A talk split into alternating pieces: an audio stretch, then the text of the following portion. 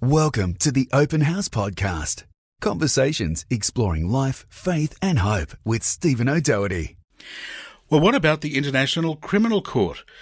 John Bolton is the new National Security Advisor to the US President Donald Trump. He's in fact the third National Security Advisor that Trump has had in 14 months. He's described as hawkish and in the past has called for the bombing of North Korea and Iran, just as examples.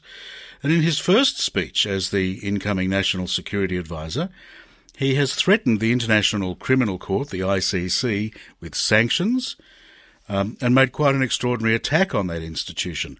To find out more about the ICC itself, what we can make about the um, attack by the US, and why it's important to, to think this issue through very carefully, Dr. Carrie McDougall joins us.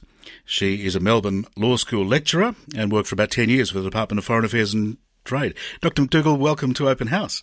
Thank you very much for having me. Where does the uh, establishment of the ICC come from? Tell us about its background. Uh, well, the ICC was a long time in the making. Uh, in some ways, it grew out of the post war trials in Nuremberg and Tokyo uh, and a commitment post World War II to hold those most responsible for international crimes to account. And Australia was a pretty big player in those discussions. Yeah, so it took until 1998 in Rome where the ICC statute was adopted, and Australia uh, chaired the non aligned group and was really pivotal to building the consensus on which the statute was adopted. I, I really do think when you look back through these types of international bodies, League of Nations, United Nations, Australia has played a really good role, an important role for a uh, a young country at the time, by all accounts. It, it means it shows, doesn't it, that we really are concerned about issues of broader justice in the world. Uh, we certainly have a very proud history of that, uh, led by the likes of Doc Evatt, who, of course, um, was really important in the early days of the United Nations. Mm. And you've mentioned the proud history in Rome. Uh, I hope that we'll continue to do that. Uh, the current government's been uh, very vocal about the importance of defending the international rules based order. yes, it has. Now, perhaps by way of contrast, um, what about the United States' support for all of these efforts? Uh, well, this is, of course, a concern to allies like Australia uh, that the United States is starting to retreat uh, or appearing to retreat from some of its commitments to multilateral in- institutions and international law. What did you make then of what um, the United States said this week in the form of John Bolton? Well, uh, this is John Bolton's first public speech as National Security Advisor, a position he was appointed to five months ago. Uh, the speech wasn't on Russia or Iran or DPRK, but the ICC. Um, I don't know about you, but I know I sleep better at night knowing that President Trump's primary advisor on national security sees the ICC as the greatest threat facing the US and its allies. I like the cut of your jib, Dr. McDougall. yeah, I mean, well, so where does that come from? Does that come from a place that tells us more about um, John Bolton and the Trump administration than it does about US foreign policy?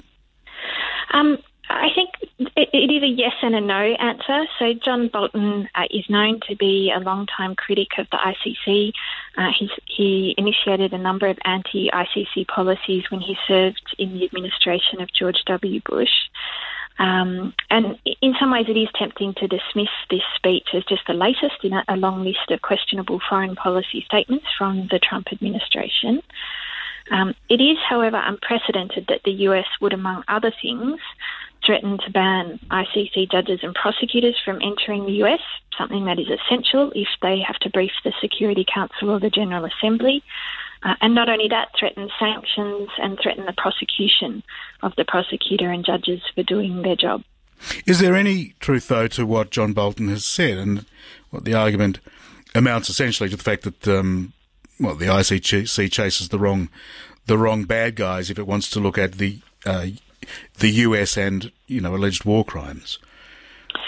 Um, I know the current uh, ICC prosecutor uh, Fatou Bensouda quite well, uh, and I think she um, lives and breathes the epitaph that she follows the evidence. So her her job is to um, not pay attention to politics, but to look at where the court has jurisdiction and where there is evidence that serious international crimes have been committed. Um, what's of concern to the US, of course, is that there is evidence of crimes having been committed in Afghanistan, that is a state party, and there are some allegations that the US nationals may have committed uh, crimes on Afghan territory. Are they well founded concerns? Um, there's certainly, on the public record, uh, concerns have been expressed about the treatment of detainees, um, largely in Afghanistan, but also uh, in the so called black sites uh, in the territory of um, other Eastern European states. But at the stage where proceedings are at at the moment is that the prosecutor has sought authorisation to open an investigation. So at this stage, she is asking for the authority uh, to investigate to see if there is, in fact, uh, a reasonable basis to believe that crimes have been committed. Mm. Our guest on Open House is Dr. Carrie McDougall um, from the Melbourne Law School, a long background in. Um, this field of international law, and in fact, you worked for the Department of Foreign Affairs and Trade for about 10 years, I think. Is that right? Yes, that's right. How satisfying is it to work in the international justice field? Um, look, it's it, it's been my whole life. Um, I think uh, you know the ICC is an incredibly important institution. Um, you know, it's a, a, beacon of hope to victims and affected communities. Uh, and I think that is sometimes lost in these discussions. Um, you know, effectively, what the US and other critics of the court are saying is that um, those accused of committing crimes are more important than those against whom crimes are committed those accused of committing crimes are more important than those against whom crimes are committed. Uh, well, that's an interesting construction of what the US is saying, but it, it kind of seems a bit fair in a way because the argument to me boils down to, well, we're, we're on a noble mission and therefore we're going to break a few eggs on the way. Yeah, I mean, in his speech, uh, Bolton really goes so far as to say that the only way of dealing uh, with situations like those in Afghanistan mm. are with the righteous might, i.e., force mm. used by the United States.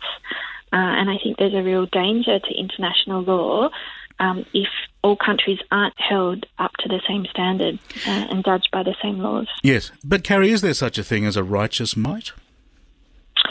Um, look, I'm. Uh, my particular area of expertise is the crime of aggression, uh, which is attaching individual criminal responsibility to interstate uses of armed force.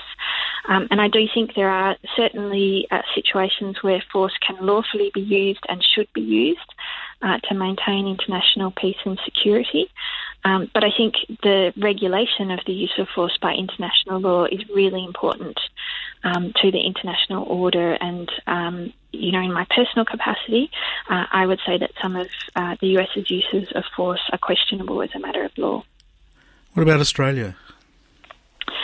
Um, you know, as a, a, committed international lawyer going to work at the Australian uh, Department of Foreign Affairs and Trade, you know, that was something I would have knew I'd have to confront. Would there be a situation that I would be uncomfortable with?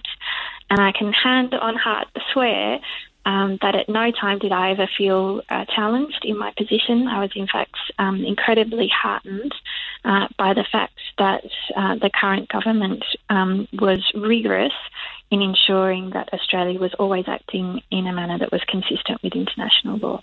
Well, that, that is encouraging to hear. Dr. Carrie McDougall is with us from the Melbourne Law School and a, an international justice lawyer by background. Um, the International Criminal Court and well, I suppose the apparatus of rules based order that it is part of. Are they making the world a place that looks more towards restitution, um, those kinds of justice outcomes, than about the winner take all approach of previous decades, previous centuries, previous wars? Um, that's, of course, the objective of the ICC. Um, unlike Nuremberg and Tokyo uh, trials, which suffered from uh, critiques of victors' justice, mm. um, the ICC is meant to be an independent court. That's part of the reason we have a permanent court. Um, and one of the reasons the ICC is innovative is that it um, not just about retribution, punishing the perpetrators. Uh, it has a very strong uh, reparative mandate. Um, so victims uh, are able to participate in proceedings. Um, provision is made to uh, ensure support for victims in affected communities, and the court can award reparations. Um, those awarded to date have been collective and have been aimed at rebuilding communities uh, in affected countries. Of course, uh, you know, a criminal justice process is not a substitution for reconciliation. Yes. Um, so it needs to be supplemented uh, with national initiatives on the ground. Yes, yes. And what are the bodies that are um, most likely to see those ends pursued? Um, so, uh, in an ideal world, the ICC uh, will work hand in glove and very closely with national authorities uh, who might, uh, for example, set up truth and reconciliation type proceedings yes. Uh, to allow other members of the community uh, to, to tell their stories, to help establish a historical account so that their loss is, and suffering is not lost. Mm. It would be nice to think that the United States might be part of that. Um, you know, one of the crit- criticisms of the ICC uh, is that its justice is selective.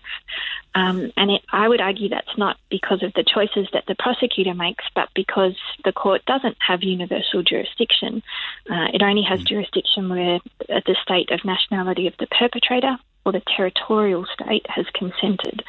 Um, mm. And I hmm. certainly think the ICC would be much stronger uh, if more states, and particularly uh, permanent members of the Security Council, uh, were to support the court.